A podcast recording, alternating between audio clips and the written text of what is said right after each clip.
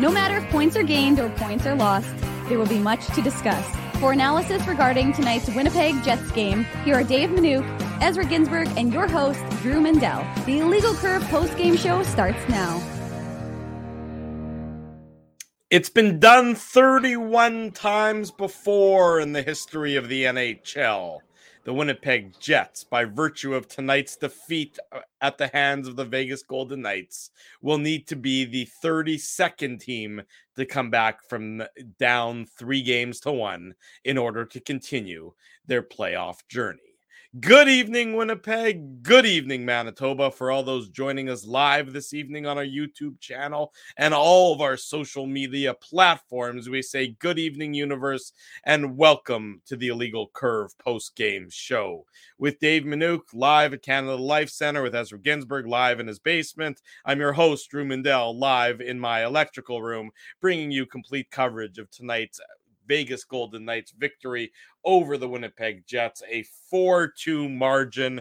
The Jets uh, lose a game they can ill afford to lose.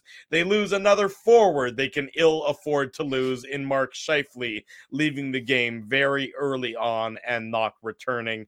Gentlemen, the Jets were game in terms of the effort, but they just fell short. And I think a lot of it had to do with simply being outmanned, outperformed by virtue of the talent level and the disparity therein between the two teams. Good evening sure. to you both.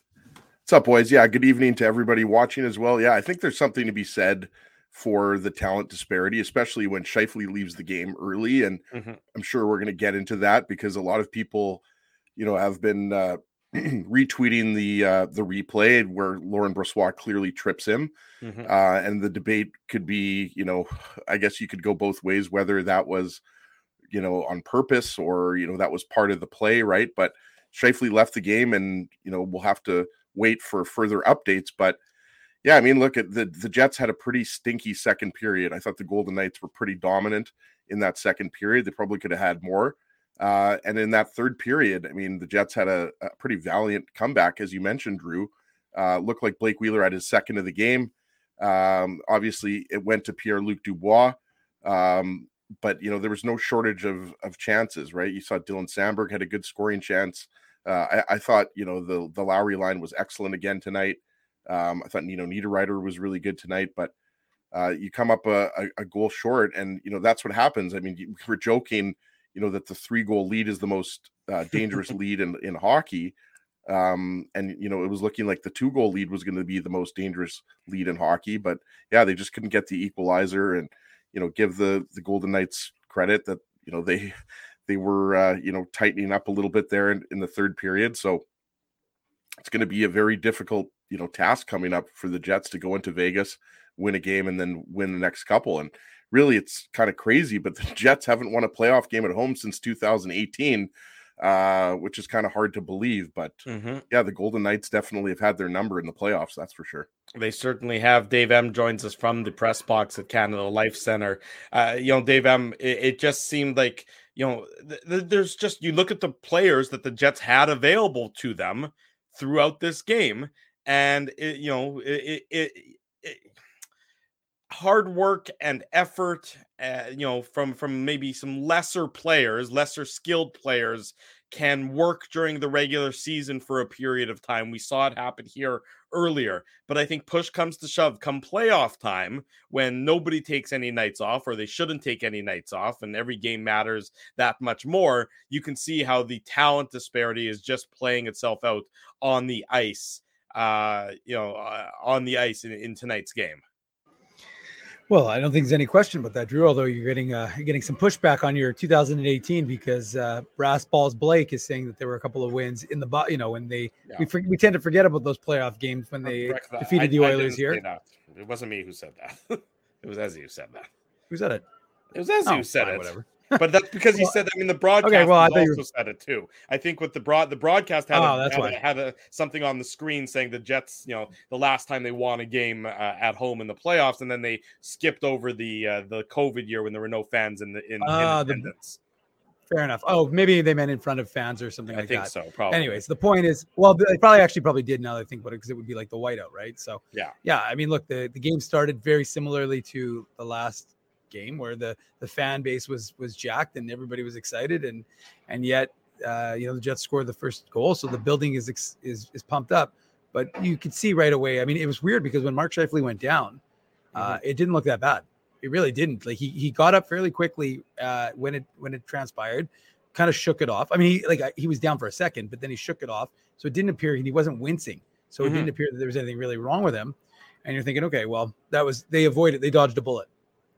And then, of course, the next shift, you see that they didn't dodge a bullet. In fact, and no. it was not a, it was very bad for Mark Scheifele and, and his prognosis for the rest of the game. It didn't, you know, nobody, people were saying, let, us put it this way a lot of eyes were on the tunnel in uh, Canada Life, but it didn't really seem to make a difference, of course, because he no. wasn't coming back. When he made that beeline, when when he you know took that you know you know maybe you can uh, you know account for the feeble shot as it you know sometimes maybe you knuckle it or you hit it off the heel or something, but when he just turned and sprinted straight for the bench and right down the tunnel, you, you immediately think, well, you know this is something that's seriously wrong where some part of his anatomy is not uh, uh, performing properly it's uh, i don't know i'm not going to play doctor i'm not going to speculate as to what it could possibly be but he Risk. crashed into the boards with with a very high velocity yeah, he crashed into the boards with a high uh, degree of velocity, and you know, you hit a big wall. You know, it's gonna it's gonna do some damage. And in this case, you know, sometimes you're able to. It's a bruise, or sometimes you you can just sort of shake it off, and sometimes it actually is a, a legitimate injury. Well, he came back on the ice and had a on the power play, so that's why that's why there was no indication at the time that it was necessarily going to take him out of the game. But obviously, right. the way he left the ice you could tell that it wasn't something where he was going to come right back. No, not by a long shot. It looked it looked bad, and you know we'll obviously wait to see what uh, Rick Bowness has to say about it uh, when he speaks to the media over the course of tonight's post game show. But it definitely was not a good thing, and then you know the Winnipeg Jets were in trouble as a result. I mean, that you are a makeshift hockey team. You're playing with uh, I'm going to say, you know, uh, you know, five and a half defensemen because the team really didn't. You could see him from the get go that the the amount of trust that they had in Logan Stanley was was you know not overwhelmingly high because he was skipped through the rotation uh, for the first few times uh, during the game, and now you're down to 11 forwards, and Mark Scheifele has been your best goal scorer this season, and now he's out of the lineup. In addition to, of course, you know Nikolai Ehlers who hasn't played, and Josh Morrissey and Kyle Connor, who uh, you know I know a lot of people are clamoring to see more from him, uh, you know, in tonight's game because you know he needed to step up if the Jets want to continue to play uh, in these Stanley Cup playoffs, given all the injuries. I mean, look, the it's similar to game four. The Vegas Golden Knights players, sorry, game three, because tonight was game four, but the Vegas Golden Knights, uh, their best players are performing better right now than the Jets, than those uh, Jets, those of the Jets' best players that are still healthy. And that number is dwindling quickly. Yeah, I would agree with that. And, and yeah, I mean, look at you're, you're having to move Kevin Stenlund up into a top six role. All due mm-hmm. respect to Kevin Stenlund. I mean, you're you're just not going to get as much, not, not even close to the amount of offense you're going to get from from Mark Scheifele. I think he's done an admirable job on on the fourth line, and you know we talked about Blake Wheeler. He was really good again tonight. I thought he mm-hmm. elevated his game. Yeah, that this there's no doubt, Drew, that Kyle Connor this was not his best game. I don't think he would say he had a bad game. Like I can remember a few scoring chances that he had off the top of my head, but I mean after that, like yeah, I mean, who's creating offense for you, right? Like, you know, Mason Appleton draws the penalty on on Michael Amadio, so mm-hmm. I, I thought Appleton was was moving his feet. He looked good. Uh, you know, Brendan Dillon was jumping up into the play. Neil Pionk was jumping up into the play. Nate Schmidt was hammering that puck from the blue line. Um, you know, missing the net, but also hitting the net at times. It was hitting bodies in front. Um, but look at, I mean, you know, if the Jets would have tied that up and won it, we would have been talking about how it's all about the next man up mentality. And, you know, the Jets, uh, you know, found a way to win, even though they didn't have Scheifele and Morrissey. So, sh- sure, you could simplify it to the Golden Knights, you know, having more talent and, you know, the Jets missing um, some key pieces. And if Scheifele is out for the remainder of the season, uh, pardon me, the remainder of the series, then yeah, it's going to be really hard. Um, but this series is probably over, anyways well, the way you know, three one for Vegas in the series now, Dave. I mean, it's going to be very difficult for the Jets to overcome that.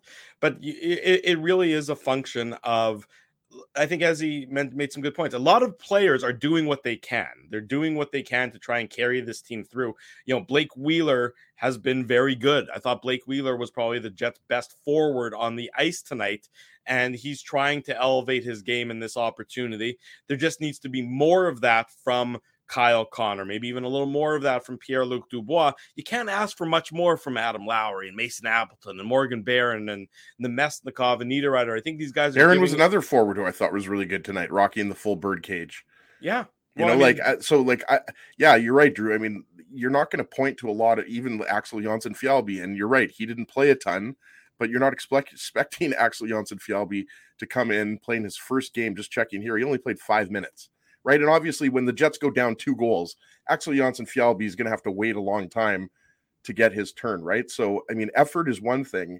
Um, but when you're already missing Nikolai Ehlers in the series, you're already missing your best defenseman, and then your top center or second line center or number one winger, whatever we're calling Mark Scheifele these days. When you're without Mark Scheifele, I mean, there's only so many guys that you can really rely on um, to score goals for you, quite frankly. No, I think Ezzy's right, and I think that's that's just ultimately the reality is that you just don't have the the wheels or the horses to get it done. And if you do, like where were they? Right? Like mm-hmm. where's Pierre Luc Dubois' effort? I mean, he's taking silly penalties. He's and that's a penalty, know, just, Dave. Like I don't know why no, anybody absolutely. was complaining about that. Well, that's a trip. You know what? I will tell you, Ezzy, when I first saw it, I actually thought it was a marginal call. When I when I my first initial reaction to it was, oh, that seemed somewhat unnecessary to even make that call.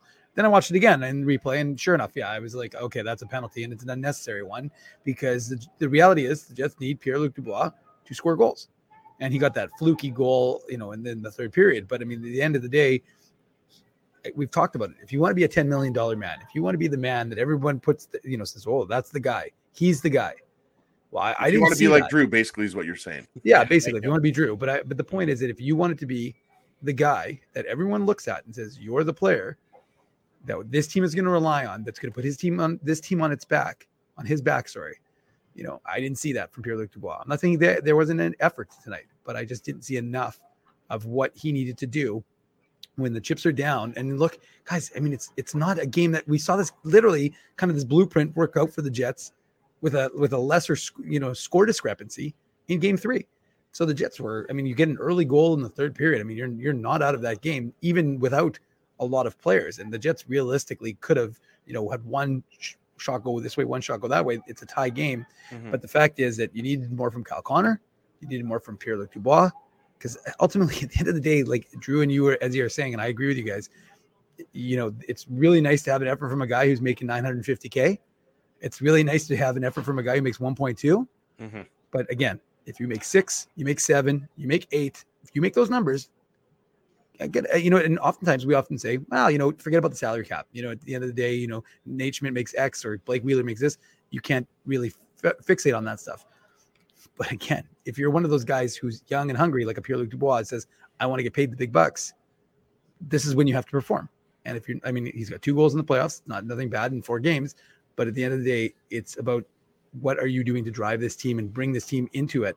And you know, when when when you've lost Mark Scheifele, you've lost you don't have Nikolai Ehlers, you lose Josh Morrissey.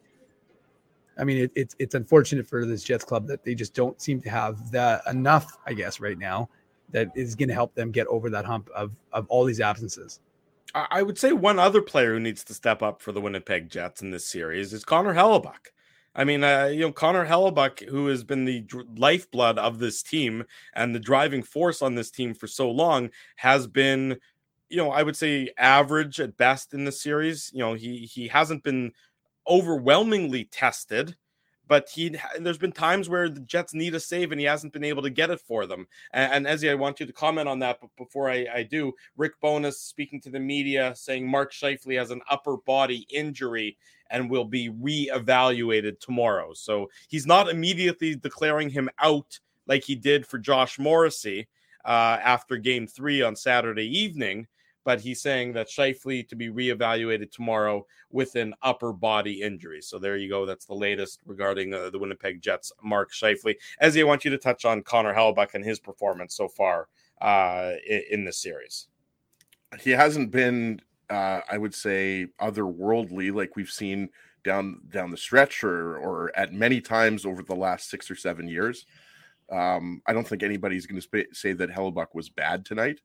No, but when you consider that you know the Jets are without their number one defenseman, and you know they're plugging guys that haven't played yet in the series, like Logan Stanley, like Axel Jonsson-Fjallby, and now you know at least tonight Scheifele's out of the lineup. Yeah, I mean. Hellebuyck has to be that much better, right? Even mm-hmm. going into the series with Scheifele and with Morrissey, you knew that Hellebuyck was going to have to be the Jets' best player.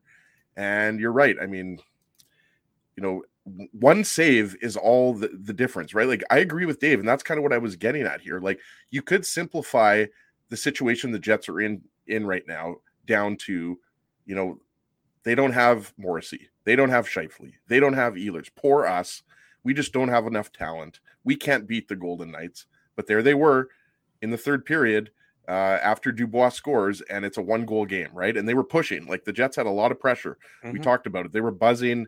Um, the zone time in this game, you know, was very close. I don't have the numbers, but when they showed it, it was very equal. Um, and the possession, I believe, was fairly equal. I haven't checked it. Possession but... was uh, was actually it was uh, fifty seven percent to forty three percent in the Jets' favor at five on five. Expected goals uh, at five on five, one point nine for the Jets, one point six uh, for the Golden Knights. Yeah, so like, what are we talking about here? We're talking about a close hockey game. Translation: yeah. that that's a close hockey game, right? So in a close hockey game, um, you know, usually talent will prevail, and you know, like we talked about, even if Scheifele's up the middle and Morrissey's in the lineup, I mean, the Golden Knights are a four, like even that that fourth line, Dave, like Nicolas Roy, Keegan Kolesar, uh, and I guess Ivan Barbashev was there tonight, if I'm not mistaken, right? Yeah, like, that's a really good fourth line. Like those are the types of players that you could easily move up and play on the third or second line, right? Um, sure, William sure. Karlsson, I think, has been you know amazing in this series. Like Jack Eichel didn't even have a point in this game, but he was, you know, creating creating chances, drawing penalties. Mm-hmm. I think you know Jack Eichel has outplayed Pierre Luc Dubois. That was one of the key matchups. Except we for game one. It. Yeah, I would agree with that. Dubois was excellent in game one, but I think you know three of the four games Eichel's been better. Uh, you know, we saw Mark Stone like Brett Howden could have made that a two goal game, and, and, then you don't need the empty netter, right? We all remember what mm-hmm. happened there. Mark Stone went through a couple Jets players. Uh, Brett Howden just you know he couldn't put it in the net. I think Mark Stone's been really good. Obviously, you know, Howden scored a goal for for the Golden Knights. And I mean, sometimes that's just the way it goes. And and the Golden Knights have been getting the bounces, like including on the Howden goal, right? Like Pionk uh, tries to get the puck into Appleton in the corner, so he turns the puck over. Uh, I think it's Mark Stone that brings it up the ice, drops it to to Howden. Um, the original shot is blocked by Pionk. I guess I'm getting into the Betway game yeah, recap here a little bit, but but again, that was the bounce. But, okay. then the Jets get the bounce on the Pierre Luc Dubois goal, right. right. Where Wheeler takes the shot, it goes up in the air. Pietrangelo waves his stick at it. Um, so that's a bounce that goes in the Jets' favor. But that's really what this game was: a one-goal game in the playoffs. Uh, it comes down to a bounce here, a bounce there. So I, I mean, yes, the Jets desperately need Scheifele back for Game Five.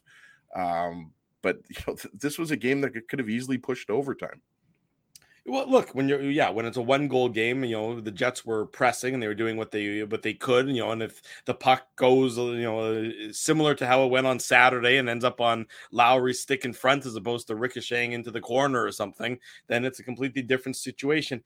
There's just, I mean, you know, the Jets just seem to be, from my estimation, you know, with, uh, after the three one goal in particular, the Jets are just struggling uphill to just try and generate really anything that I would describe as a quality scoring chance. They had a lot of zone time and they had some good shifts. So I'm not saying that they didn't have zone time, but uh, you know, how many of those chances were what I would describe as uh, you know, great chances. I mean, not very many of them. The goal they scored, the 3 2 goal, was again more fluky than anything. They get credit for going to, you know, in front of the net and the, the bounce happening like it did. But again, they look like an undermanned team. They look like a team that is playing with less skill than their opponents, and they are. So, I mean, it's not really a surprise that they looked the way they were because of the simple fact they are just absolutely running into the injury bug at a completely inopportune time. When you take, you know, before the series started,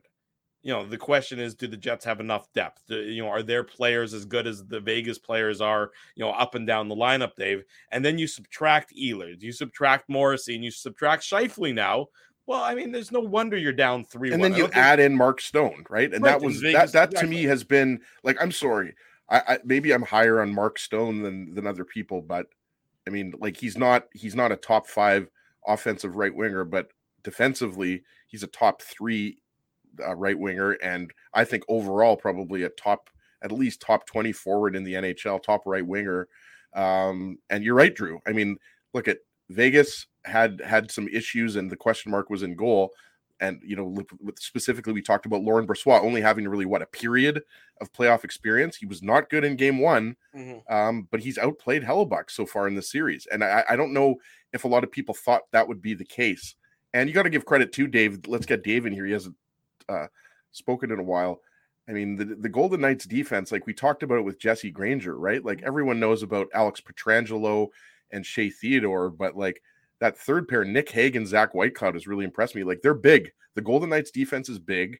It's tough to get to the net. I'm not saying that the Jets haven't tried or haven't gotten to the net at times, but it's a pretty good group of defensemen. Like, let's not forget this was the top team in the West after all.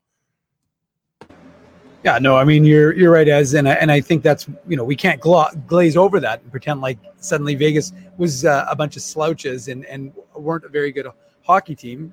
The fact is that they were, and they were. You you're right. You don't get to 111 points using five different goaltenders by accident. We've, mm-hmm. talked about their defense, which for our, a lot of this series, the Jets have found hard to penetrate, and their forwards are pretty damn good. And I agree with Ezzy. And if anyone wants to go back and listen to the preview show that we did when we were talking about this being a, a toss-up series, especially a four versus five, more like more like a four versus five than a one versus eight.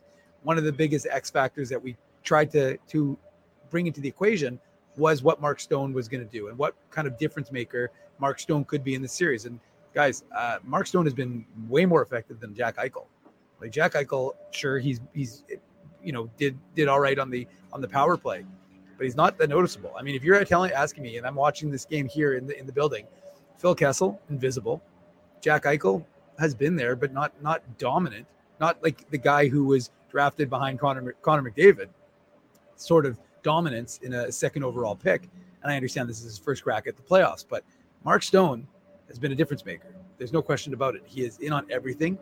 Uh, it's been a Manitoba thing. Like if you look at all the Manitobans on this, yeah. Ezzy talked about Zach Whitecloud, but you look at uh, uh, Keegan Kolesar, you look at Brett, Brett Howden. I mean, he if if if he gets that goal that he misses, he puts that shot in. I mean, that just seals the deal, and that kills the Jets. You know, chance at even coming back into this game, obviously. And then he gets the empty netter. But him and Stone work so well together. So yeah, I mean, Mark Stone was the biggest X factor for any of us uh, in this series and how it was going to go for Winnipeg and and their ability to kind of compete with Vegas. And then you remove Mark Scheifele, and then you you don't have Nikolai Ehlers, and again, ultimately, you don't really have Pierre Luc Dubois and Kyle Connor being super effective and really being able to impose themselves on the series. I'm not saying there weren't flashes here and there. Of course they were. They're too good to, to be completely invisible for 60 minutes. But the fact of the matter is, you needed a more significant effort. And you know, at first, at first I saw that third goal against Connor Hellebuyck, and I thought it was a terrible goal. Then you see the tip by Barbashev, and you realize it's actually a pretty nice tip. And Logan Stanley probably should have had a, a closer connection to uh, to the player and not allowed him to have that sort of gap. But I mean, it, it's it is an unfortunate situation that that the Jets weren't able to manufacture and really build on what they did, which was a good start, right? And they and they had a good start again in this game, and mm-hmm. you know you find yourself up one nothing, and you know you just can't build on it. So yeah, when Vegas got that one all goal to tie it, and like Ezzy says, I don't want to jump ahead into the Betway game game recap here, Drew, because you have to give the intro first, of course. Of but course. but but ultimately, like that, if the Jets could have been able to build on their momentum, which is something they have not been able to do since game one, mm-hmm. you might have seen a different game. But of course, they didn't, and as a result, you didn't. Let's get into the Betway game recap. It's brought to you by our friends at Betway, one of the most trusted voices in sports betting, both in Canada and all around the world. Betway is the sports betting app that puts you, the customer, at the forefront with a large selection of betting options in sports, as well as strong promotions and fair odds. What are you waiting for? Head on over to Betway and bet your way. Must be 19 years or older to play. Please play responsibly. Big thanks to Betway for their continued sponsorship of the Illegal Curve post game show. Blake Wheeler opens the scoring just like the Jets wanted. Get the crowd into it, get an early goal, get the good vibes rolling. This is after, of course, Scheifele has left the game uh, after suffering the uh, the the injury, the the you know the with the Jets on the power play, Scheifele has just gone to the bench. Basically, uh, it's Blake Wheeler, his second of the game, second of the playoffs, assist to Neil Pionk and Nino Niederreiter. That was, I believe, made it the fifth straight goal that Pionk had assisted on uh, the the Wheeler opener. It's one nothing for the Jets at the 5:53 mark of the first period. I think that was his fifth, wasn't? Did he get a, on the for, on all four goals? Next, the next one, I think he had, no, he was no, he wasn't four last time. It was three the last game. He had three assists last game, and okay. he had two assists this game. Okay, so it's up to five now. I didn't know if it was up to five or six. Anyways, thank you. Uh, Wheeler, anyways, gets the Jets on the scoreboard. Uh, power play goal, not a great goal, probably a goal that Laurent Brossoit wants back, but the Jets will take it. Uh, no questions asked uh, with the early one nothing lead, as it. Yeah, Wheeler and Pionk are, are playing catch there, right? Like mm-hmm. they're passing it back and forth.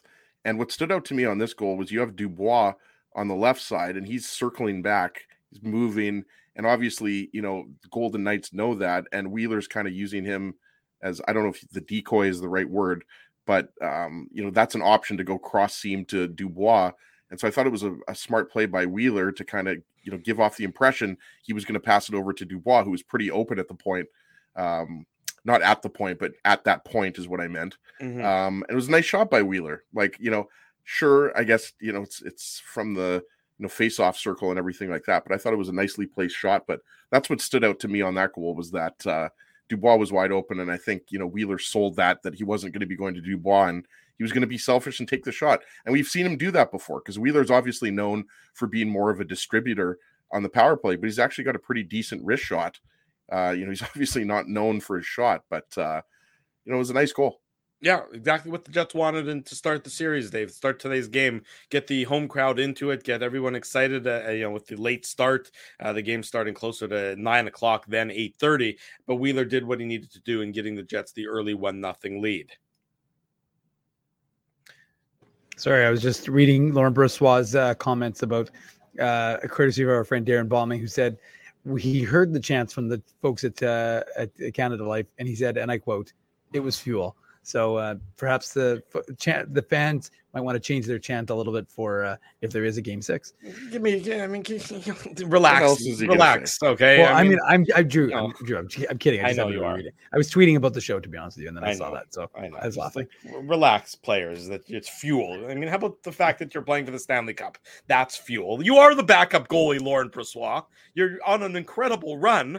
You're on an incredible heater. Congratulations to you all praise to you for it, but relax. You are what you are. Embrace it and embrace the run that you're on right now. I mean, Let me tell you, Jets fans wouldn't be upset if they still had Laurent Brossoit here as a backup goaltender for the for the Winnipeg Jets. But, anyways, that's not the point.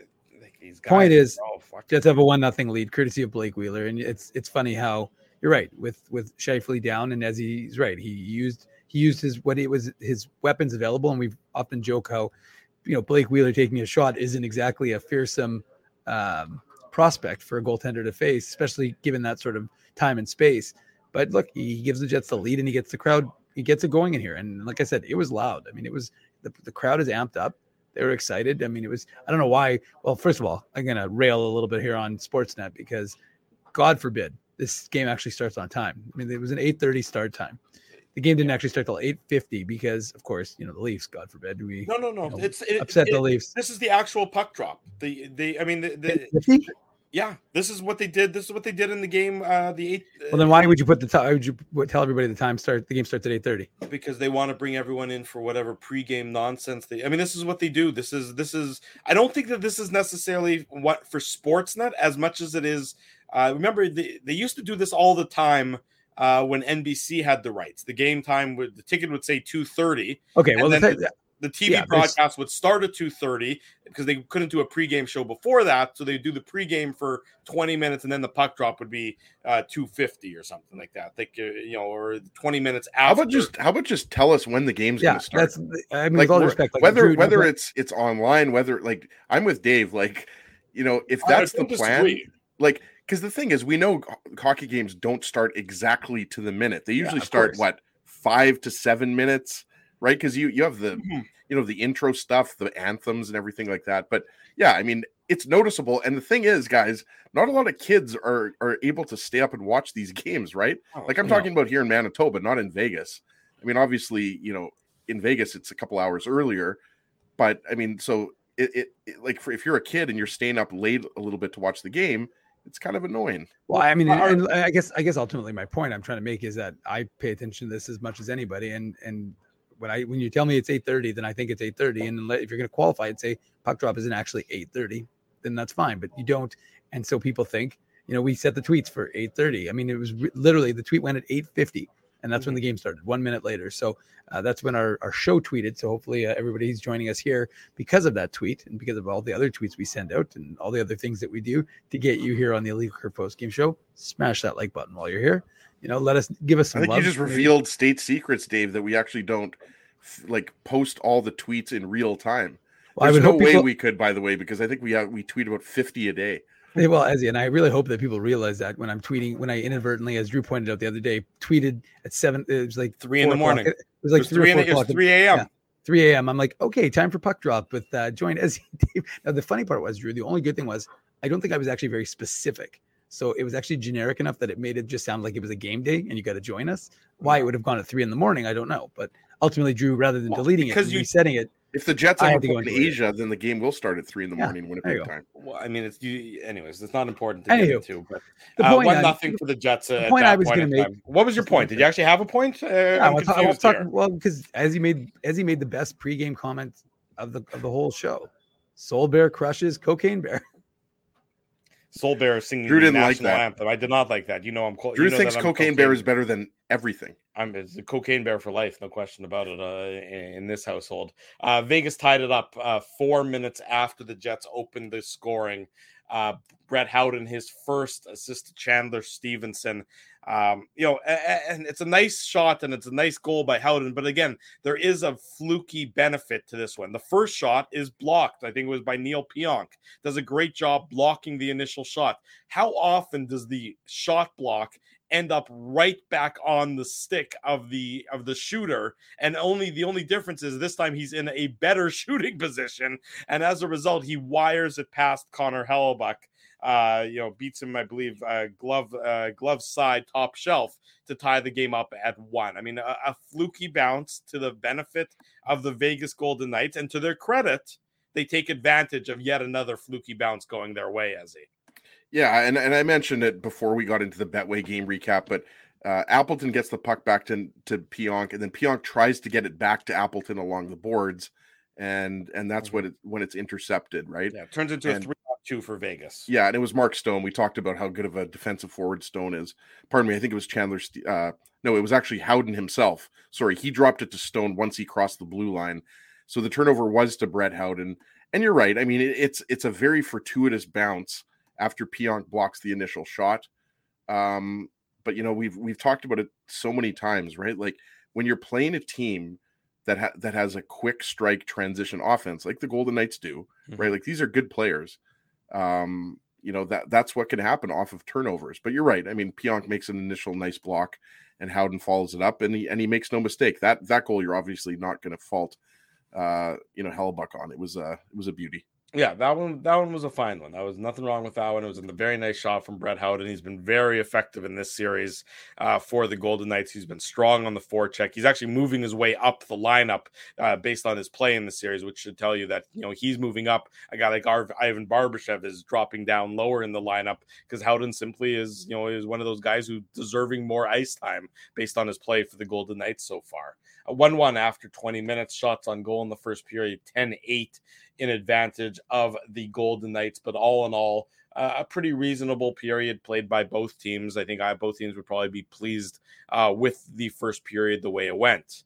Uh, second period, no goals scored. Hold on, Drew. Drew, you're going to gloss through the go through the first period and not mention the the Manitoba Jeopardy winner. I mean, come on. You're Emma right. I, I, was going or to Capron, sorry. I mean, I got to mention her name. Okay. They showed her on the they showed her on the jumbotron. Shout out yeah. to Emma. She won at least one, maybe two ga- rounds two of, of, Jeopardy. So congratulations. Uh, always nice when you know you can give a shout out to to uh, to a Manitoban. Wins Jeopardy. Come on, that's that's and they played. They I played leave the those peda- I leave the pedantic tweets for you and your Instagram posts and all Your that Instagram, nonsense. really? Oh, that's funny. I could have sworn it said illegal curve on the Instagram. Yeah, I know, but you know, Yeah, you yeah, like yeah. to do you like to do the pedantic stuff, and I like to do the the the hard hitting Oh, yeah. Oh, journalism Oh, that you find here on the post game. You mean you mean like when I asked Dimitri Kuzmin if he spells his name his name with a Y or an I today? yes, exactly. Hard hitting journalism. For the record, getting folks, the it's a Y. answers. It was a Y. So there you go. I also So we found his that- favorite restaurant in Winnipeg. If anyone's interested, Ah, you can get you tell you what get them on board as a sponsor then you can get them then you can give them a plug at that point in time uh vegas I made don't it think we can be sponsored by individual players, Drew. no the restaurant he's saying Dave, that's what the, Oh. dave is saying that What's the we'll restaurant? oh we're not he's not allowed to say it until he we first get of all, the- Sometimes first of all, why? As he, as he, I was being I was being sarcastic, but go on. Okay. Uh, Vegas makes it 2 1 at the 1332 mark of the second period. William Karlsson, his third uh, of the series, assists to Jonathan Marchessault and Shea Theodore. This comes two seconds after the Pierre Luc Dubois tripping penalty uh, expires. So it's not a power play goal, but Dubois not yet, you know, really back in the play. Uh, it's a nice redirection by William Karlsson. You're allowed to redirect the puck with your skate. And, you know, there was some thought that maybe there's a potential for goaltender interference on this one. Uh, not in my books, you know. I didn't uh, see Car- that at all. I, I think it, I forget if it was uh, if it was John Bartlett or Gary. I think it was Gary Galley that was questioning that, but Right. no, I don't think there was anything there at all, Drew. No, I mean Hellebuyck was was you know uh, you know Mar or uh, uh, Karlsson wasn't in the blue paint. So if you're not in the Well, blue also, paint, I don't think he touched him on the replay. Like, I don't think you really actually saw any significant physical contact. Well, no, in no. in what- fact, I'm pretty sure Hellebuyck was the one who initiated the in the, contact. exactly what you see on the replay, and I think it was Kelly Hrudey who showed it during the intermission. yeah, he is you actually see that Hellebuyck's pad gets hooked on uh gets hooked on Karlsson. So if you go back and you watch the replay of the goal and you sort of see Hellebuyck is uh like his body is in a weird position. He's almost like sideways uh to to the net as opposed to a square. It's because his pad, the top of his pad as he's coming out to challenge and he's outside of the blue paint actually gets hooked on Karlsson and sort of gets twisted as a result. So it's really, and again, uh, you know, just a, a, bizarre sort of play. And then, of course, that allows Karlsson to redirect the puck, uh, the the pass from uh, the pass from Marchessault, and there's a big five hole uh, for him to redirect it through, and it gives the Golden Knights a two one lead at that point. As he, Yeah, I, I, I think you summed it up pretty well there, Drew. Like eh, the Golden Knights, we talked about it with Jesse Granger on on Saturday's show. Um, the Golden Knights power play has been an issue not just this year, but for many years. Um, it sure loo- looked good to me tonight. Like this doesn't officially count as a power play goal because I, it almost seemed like it ended. The power play ended as the goal was scored. Like it was like maybe a second or two Two um, after the clock went off, uh, the power play clock on the broadcast. Um, and you're right. I, I didn't originally think that it went off of Karlsson's skate. I just thought he tipped it, but Mhm. it was clearly um, off of his skate. But it, he obviously there wasn't a distinct kicking motion, is is what they're looking for, right? We know that. Um, but you know the Golden Knights were moving the puck. It was uh, uh, Dylan and Pionk were on the ice for I- I don't know if it was the whole power play, but it, it felt like Dylan and Pionk were out there for the whole power play penalty kill, I should say. yeah, Vegas power play. But yeah, look at I mean, Marchessault and Karlsson have been doing this for the Golden Knights since the 2018 run for the Jets, right? Like, and they've burned the Jets Mhm. many times in the regular season, and these are skilled players, and that's what's kind of almost uh you know difficult to comprehend how the Golden Knights like the Golden Knights you would think would have a top 10 power play every single year, especially adding Jack Eichel, right? And Dave mentioned it like Eichel has he's made interesting looking plays. There was a play he made um, I forget it was the second period or third period. It looked like he kind of caught Hellebuyck off balance, Dave. And he tried. Do you remember a play I'm talking about? He kind of looked like he was trying to shoot it off of his arm or something. It Yeah, was like yeah. behind the goal line. Okay, there you drew. You remember it was it was a very in about. it was an in Yeah. tight uh the bad angle attempt, but it looked Bad like angle, he was trying yeah. to it looked like he was trying to deflect Right. like that off of like Hellebuyck's like inside Yeah. of his arm. But also, I mean, Eichel, you know, early in the game, it didn't amount to anything aside from a scoring chance, but off the face-off, he had that great opportunity as well, where he just shot it clean off the face-off. Uh, and if Hellebuyck had to be sharp and on his toes there, because it was it certainly was a was a it wasn't an easy save given the circumstances, and you're not expecting a shot right off the draw there. No, it's it's good on you to point that out because even though Eichel isn't racking up the point, he didn't have any points in this game. Mm-hmm. Um, but he's been pretty good this series. But yeah, look at I mean, if you you take penalties and you know you can get burned, and we talked about it. Like Pierre Luc Dubois was excellent in game one. He's got into penalty trouble, right? Yeah. And that's kind of the downside of his game, right? Like you want Dubois Dave to play a physical game. You want him to lay the body checks. You want him to drive the net, use his body as a shield, everything like that, right? But you don't want him to take unnecessary penalties, and that's what he's done in games three and four. Yeah, I don't think there's any question, Ezzy, and that's what we were talking about with with these guys is that discipline is huge. I mean, look, the fans are are hoping that everything is going to be a penalty against Vegas and nothing is going to be a penalty against Winnipeg, but that's not the way the playoffs work, of course. And and ultimately, that's that's one of those things that you just have to like. You're right; it's a fine line, especially for a guy who plays a physical brand and wants to be engaged, whether it's emotionally, physically, in the hockey game. For like a guy like Pierre Luc Dubois, so for him to be able to walk that line is is the key. And and ultimately, like we've said, you first of all, you need him because you need to score goals, but you also don't need, even though Vegas coming in and we talked, like you just mentioned, as uh, you know, Jesse Granger was on our show on Saturday talking about how bad the Vegas power play has been. And the Jets is, even though the Jets penalty kills look good th- during this series, the fact of the matter is that you're giving Vegas those opportunities needlessly to take control of the hockey game. And it's, and it's when you're as fragile as you are, and I look, people could say we're making excuses, but when you don't have some of your best players, Josh Morrissey, probably one of the Jets' best players this season, right? Mark Scheifele, top top goal scorer. Nikolai Ehlers, he's the best five on five guy they've got. So you're missing those three guys. What does it? What does it look like, right? Throw in Cole Perfetti as well. I realize that. Yeah. You know, you could say that you know Perfetti's uh, you know, a, a, young player and he doesn't have the same impact, Dave. But they could. Oh, we got Scotty Billeck here. Maybe Scotty should just uh, pop okay, in. Here, I'm gonna unmute. We want to hear Scotty. from you, Scott. Yeah, Scotty. What's, what's your what's your in depth analysis? Fresh haircut too, Scotty. Oh yeah. I don't even know if anybody's saying. Hey, yeah, oh, you, oh, you want to hear them here? As as he's got the as he's on the Ozempic. Oh, we got Jay Bell. oh boy! Oh wow! I, I, could hear them beaking me in the background, but now now who else is coming in there? That Jay Bell. Uh, Jay Bell. Send Scotty and Jay the link, Dave. Let's make this a five man unit that here. That was an ad. That was a free ad for Rogaine. So, anyways. oh man, that was amazing. That was a good line. Love it. free ad, ad, for, for Rogaine. Rogaine. Oh uh, man, that was funny. funny. You didn't hear what Jay Bell just said in the on the way back, but who? This is what happens. This is what happens when you do a the show while they're all trying to write. So I appreciate that they're uh, giving me the consideration to not kick me out, throw me out over the uh, press box right now. There you go. It's uh, twelve fifteen in the morning. It's off to overtime. By off to uh, overtime, by the way, uh, between Seattle and Colorado, uh, two all. Uh, the Kraken out. So who's call. posting the ICOT pool sponsored by Rumors? Well, I was about to, but I'm talking right now, so I'm trying to multitask. So maybe Dave M will post it a little bit. Well, no, Dave's M. Dave M shaking his head. It's not worth it. Uh, but you can uh, enter the illegal curve overtime pool. Hashtag ICOT pool. Pick one player from Colorado. Pick one player from Seattle. It's your choice, but pick only one player. Tweet it. Drew doesn't at, like it when you pick two. I don't like it when you t- uh, pick two. Tweet it at illegal curve, and if you choose correctly, you you can win a great prize package from our friends at Rumors Comedy Club.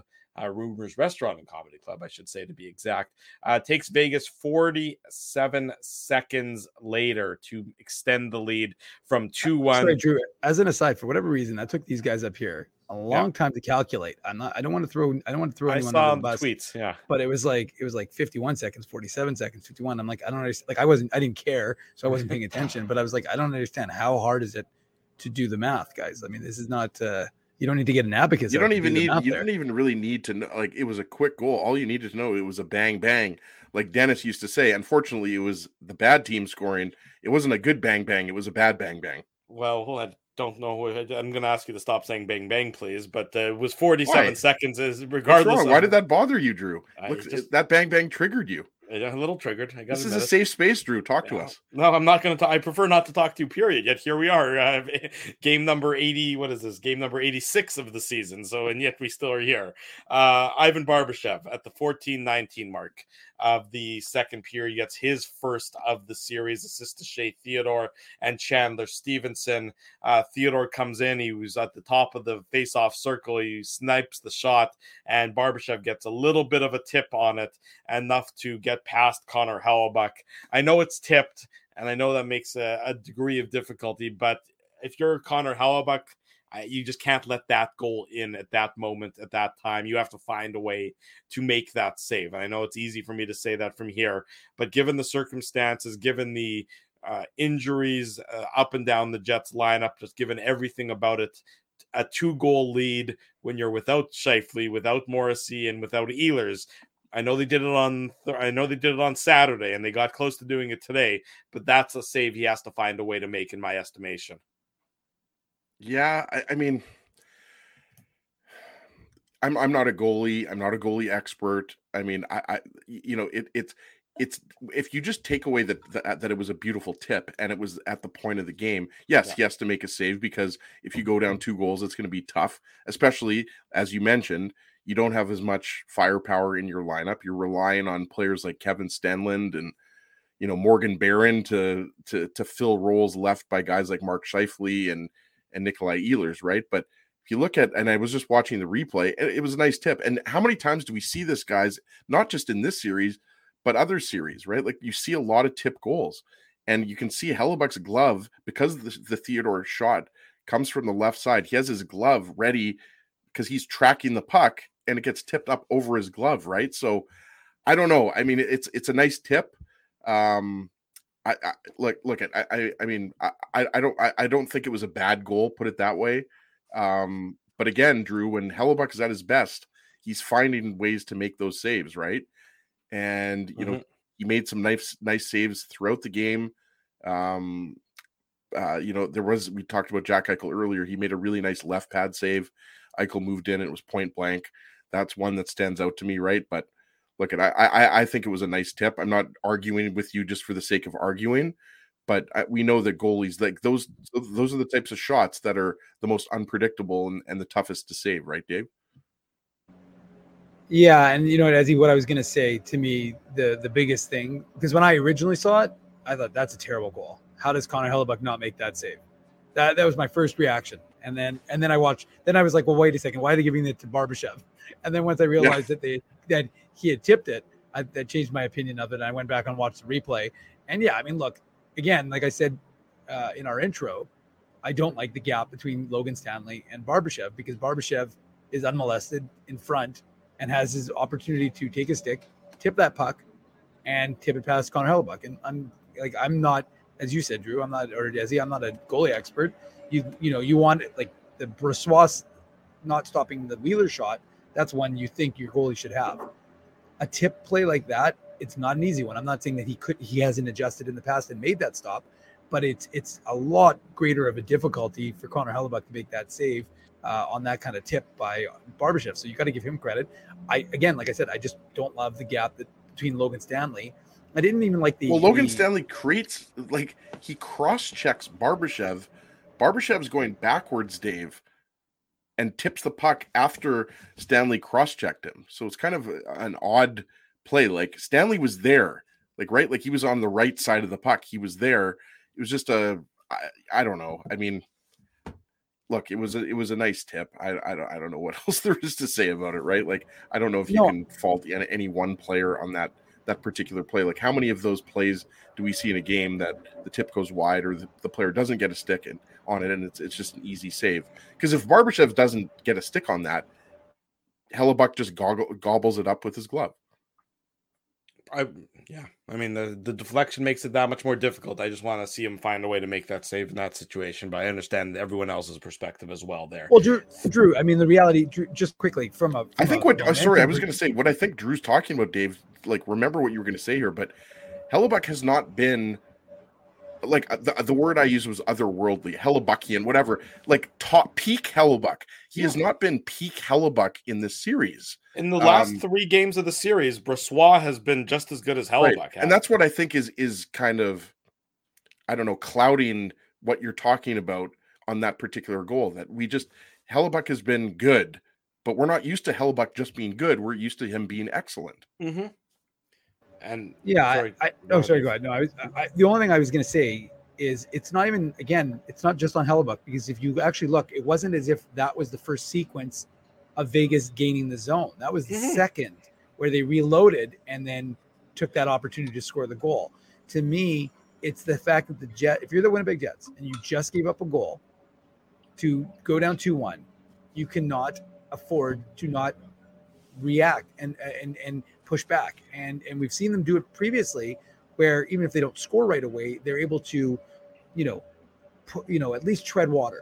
The problem with this team that we saw tonight was you give up a goal, 47, 51, whatever, however many seconds, under a minute, bang bang, is as he would say, quoting Dennis, of course. As Dennis would say.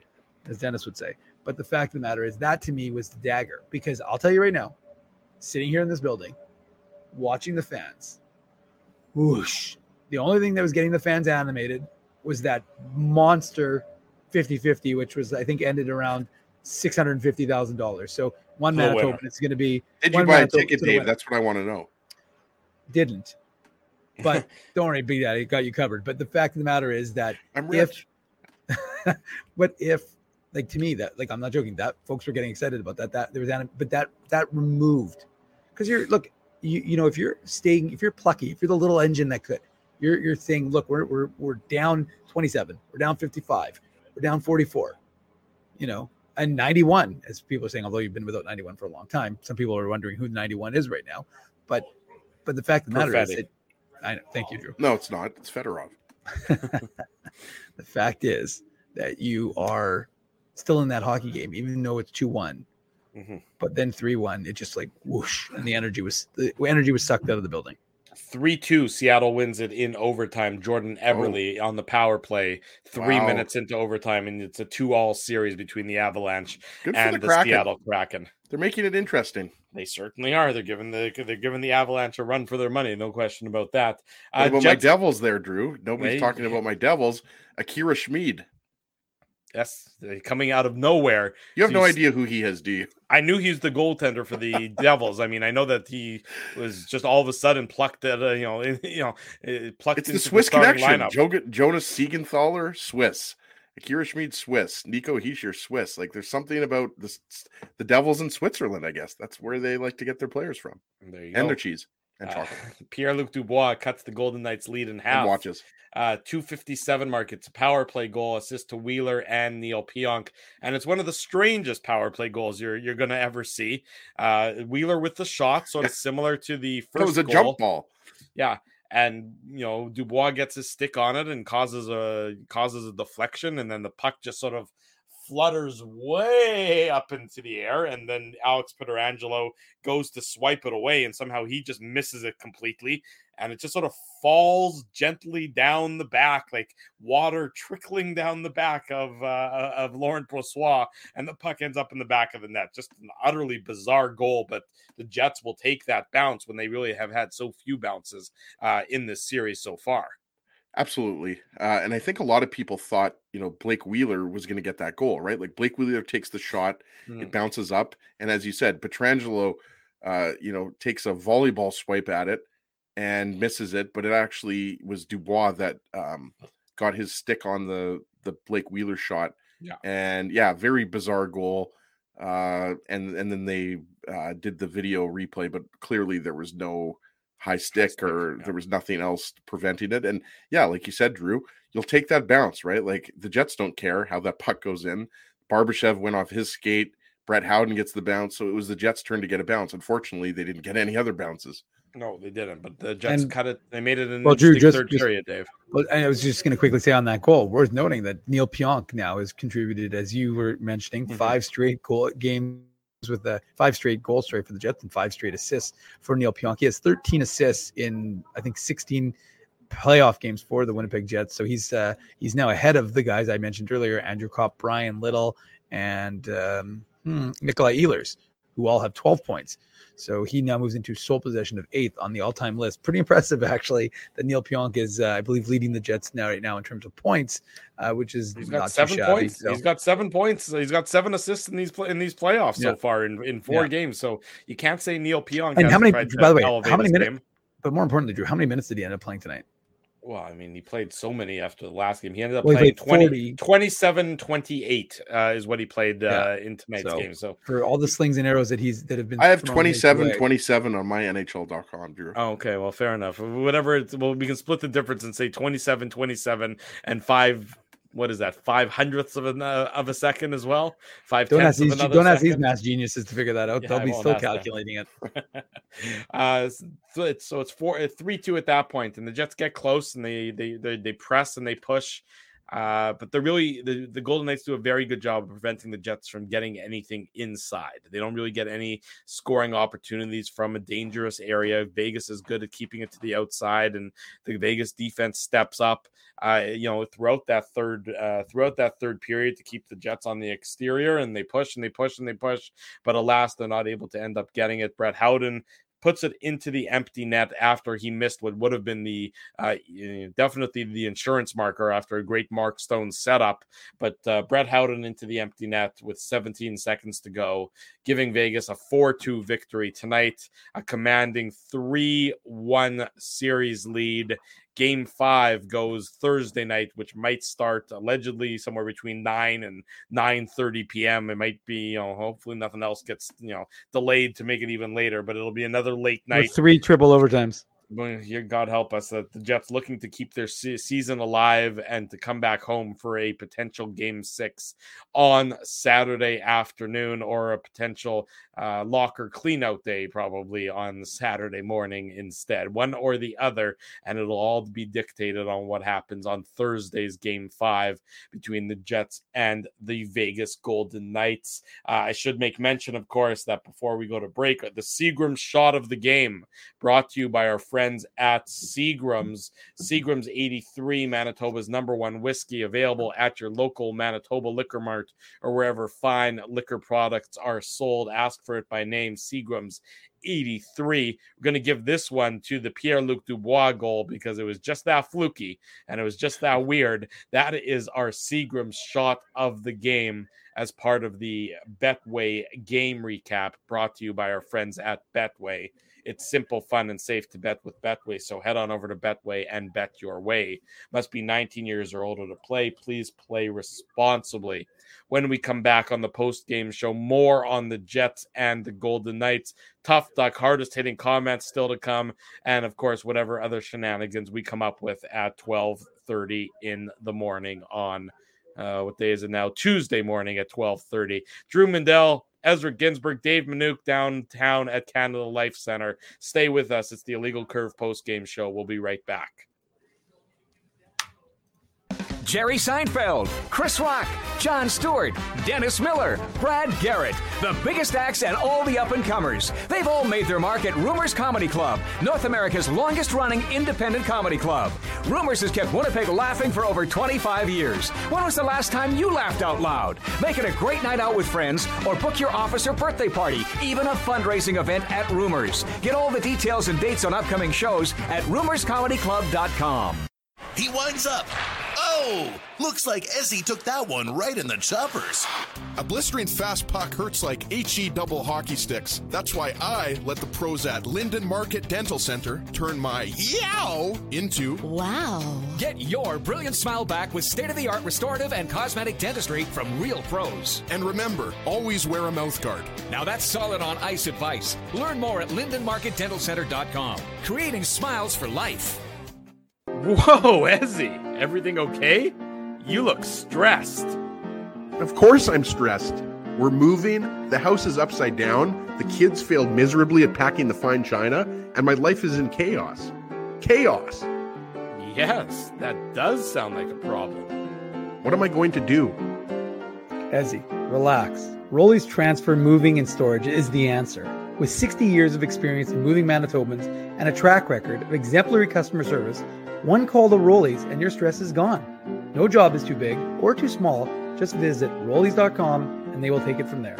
Thanks, Dave, and thank you, Rollies Transfer Moving and Storage, online at rollies.com.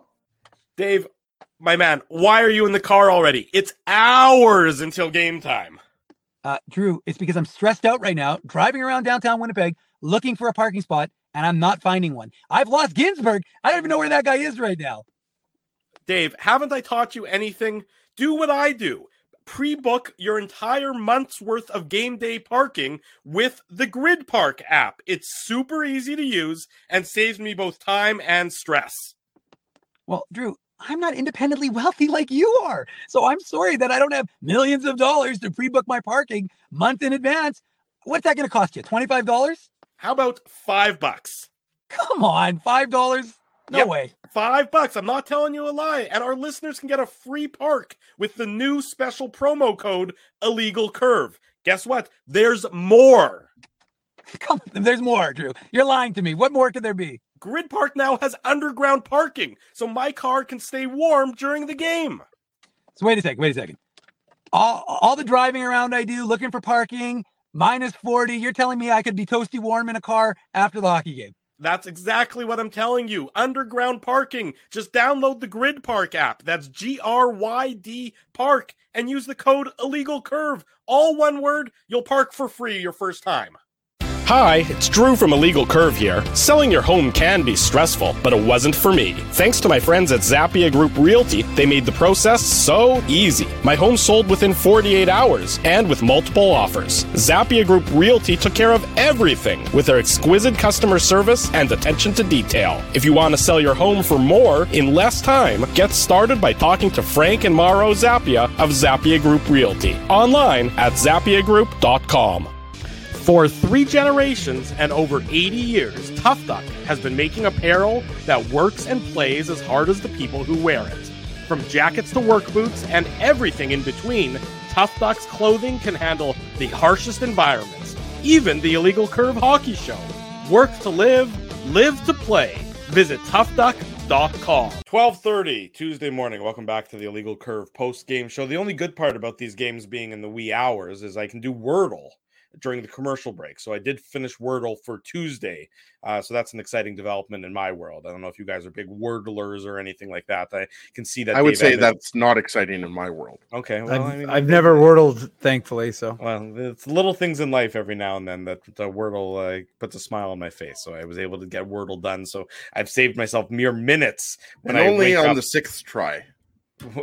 hey, sometimes those five letter words are pretty difficult there, Mr. Ginsburg. Don't be uh, don't be uh, so cocky. Uh, I, word, I used to Wordle when it was a thing. Now I kind of I'm off that trend. You're off the Wordle trend. You're, you're too good for for Wordle. Is that is that what I'm? I'm into frosted tips again now. Oh, good. You and Pacey, right? You're going yeah. back to Dawson's Creek. Yeah, yeah, that's that. That'll be. I, I, that is that is. That's a, a great reference, Drew. Thank you. That's a remake I would love to watch. Is is Ezzy on Dawson's Creek? Uh, you, Katie Holmes. Uh, what's her name? The uh, the blonde one. Uh, um, I definitely do not remember her name. I remember actress, the show. Like she's though. a is it Jennifer Williams? Jennifer just Jen... You could say anything right now, and I would say, "Yep." uh, James Van Der Beek, right? Did I get that? Uh, anyway, no, the James Van Riemsdyk. No, yeah, close. Very similar players. Uh, uh, that was the original, and then there was the OC. The OC was like the the 2000. What was the OC? Was that 2010? I bet was that, that farther longer? Probably earlier than, than that. 2005. I don't know. Yeah. I'm more of a Dawson's Creek guy. I understand. Was, Dawson's Creek was exciting for uh, for a period of time. It was revolutionizing. 2003, as was the OC. Michelle wow. Williams. There you go. I knew I knew I knew somebody would help me out there. Thank you, Bombers 1985. Uh somebody's gonna Yeah, Bombers 1985 knows we're struggling. We're we just we've gotten way too old, boys. That's what's oh, happened. Way too old and way too late is I think what you're uh, what you're trying to yes, say. Bad combination on the illegal curve post game show. Yes, exactly. A, a, bad combination. Uh, some comments from Rick Bowness in tonight's post game show. Uh, what did he say? Hang on, I had it right here. Rick Bowness uh, says chances are even at five on five. Pucks are going in for them, and they aren't for us. We need to find more of those greasy ones. And you know, Rick the- Bowness just say the team that scores more goals wins the game. Is that what he said there? Essentially, Mm, essentially, yeah, it's a pretty similar. You can paraphrase it to that extent. Yes, uh, similar comment. I mean, any you know, yeah. If you look at the natural stat trick and you look at some of the five on five play, it is relatively even. It's just a lot harder to get to the front of the net playing against the Golden Knights, especially when the Jets are without Josh Morrissey and their defense is not as big and not as physical as that of the Golden Knights. And the Golden Knights have been doing a good job. Look, you can't overlook that tonight the Jets did not get a five on five goal.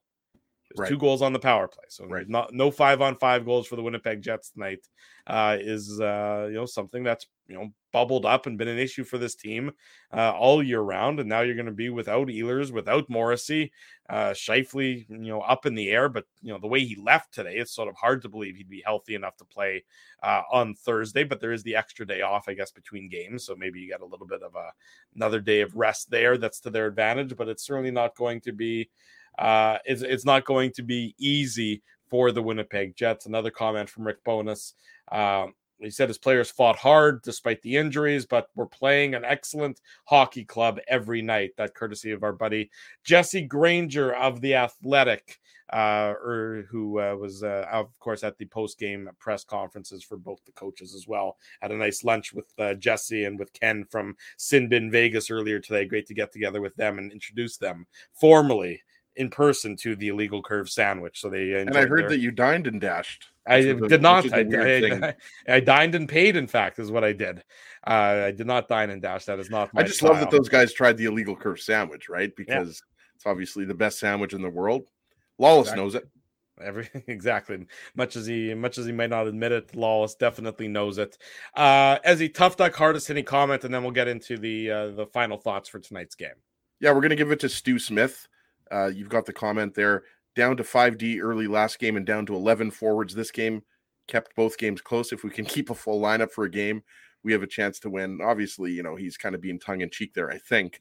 I mean, that could be the difference. Maybe if the Jets, uh, you know, don't have any injuries, they'll win the game. But, um, you know, with what happened to Morgan Barron early in the series, Yeah. Connor Hellebuyck with the shot to the head and the uh, the mask, I should say, and the cut and everything like that, and then the injuries to Morrissey and Scheifele. It's just a, a terrible time for everything to happen because going into the series, um, you know, aside from Ehlers, who was injured obviously back on April 11th against Minnesota, um, you were relatively healthy, but no longer the case. Vegas is much healthier than the Jets, and um, yeah, their depth is definitely being tested right now. So Stu Smith, send me an email, Ezra at illegalcurve.com, and Tough Duck will ship out a trucker hat to you because it's trucker hat season. Two There seasons over, man. It's the spring. It's trucker hat season. Going to be, I believe, 12 degrees tomorrow. So I'm looking forward to that.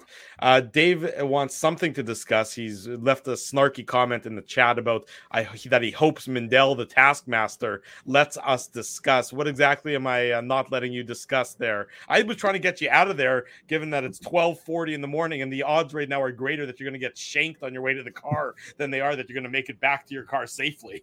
Drew, I'm If your from the car north. is- if your car is still there, that, that Drew, I should I'm- say. I'm from the north end, so I will most likely be doing the the one doing the Yeah, shanking. Dave, and- Dave's and- the shanker, not the shanky. Yeah, you'd be the shanky. I'm the shanker. And there's a lot of other media types here. So when they walk out, I will probably be walking out with them.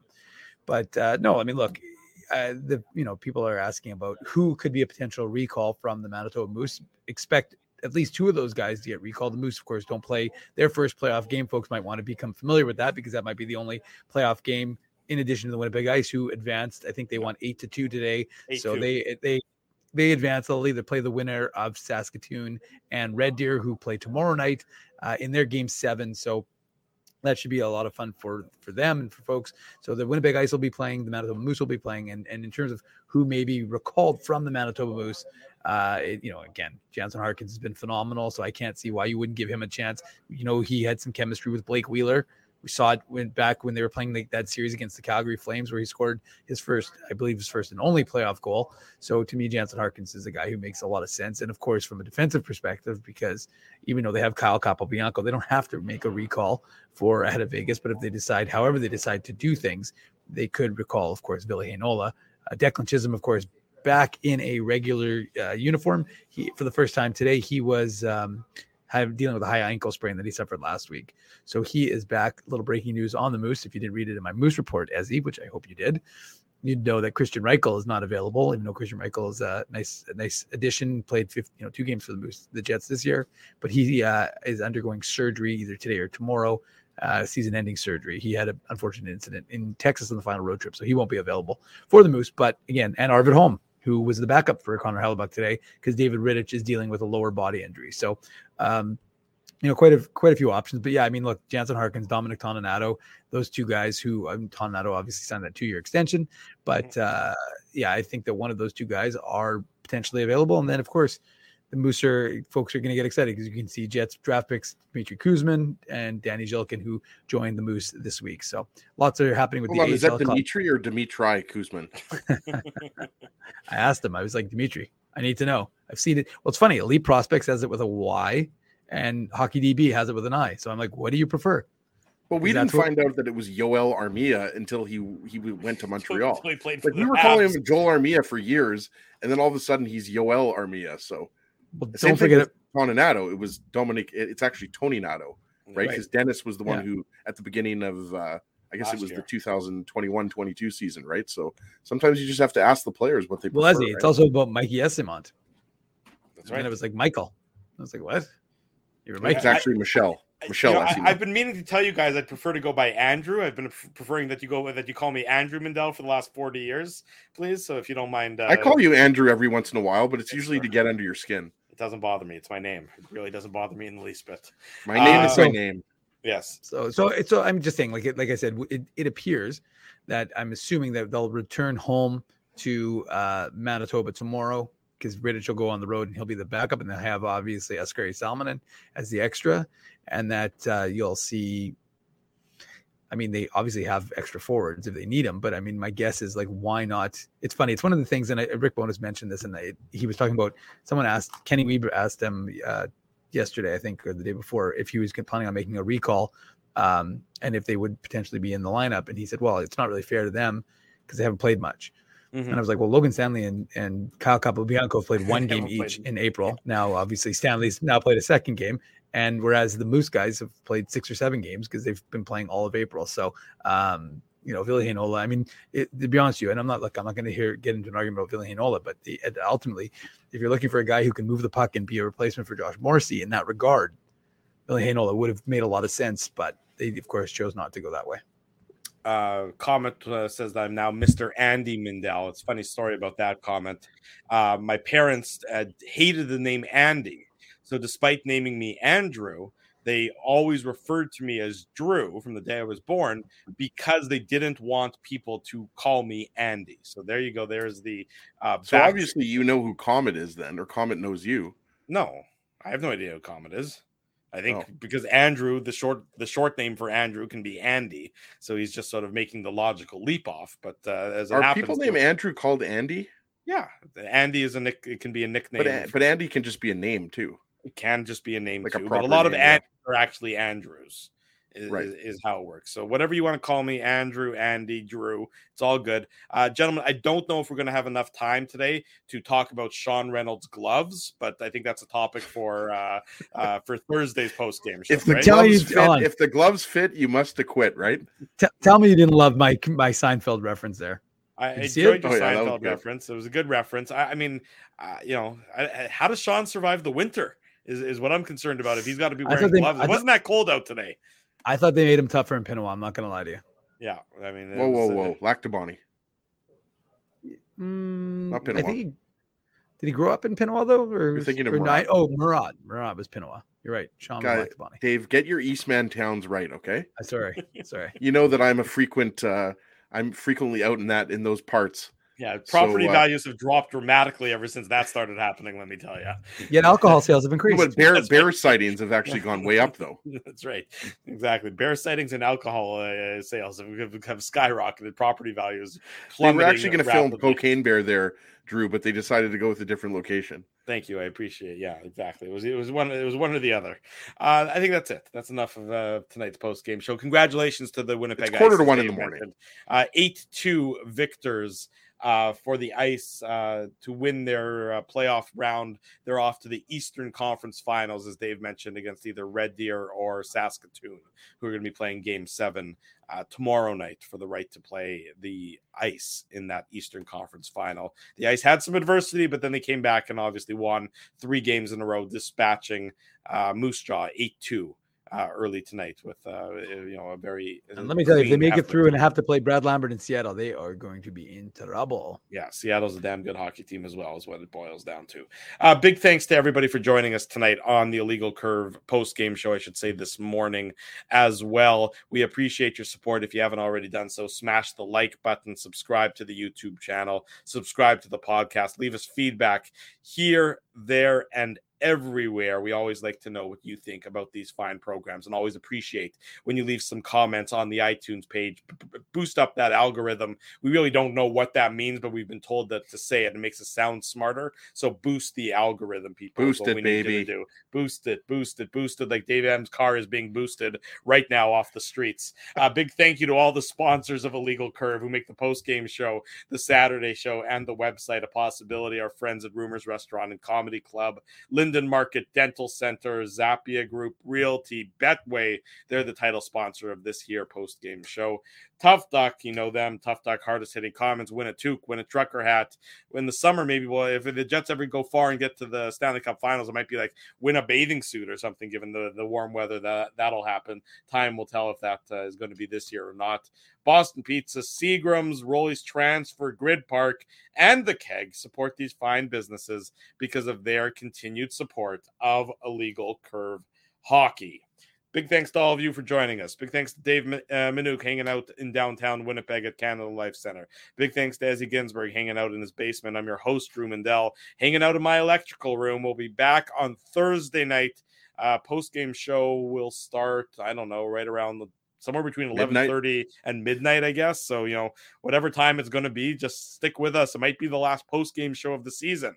Time will tell if that's the case or not, but whatever it is, we'll be back on Thursday night no matter what. Uh, smash the like button as I mentioned, subscribe to everything where you need to subscribe to. Thanks for joining us. This has been the Illegal Curve post game show. Jerry Seinfeld.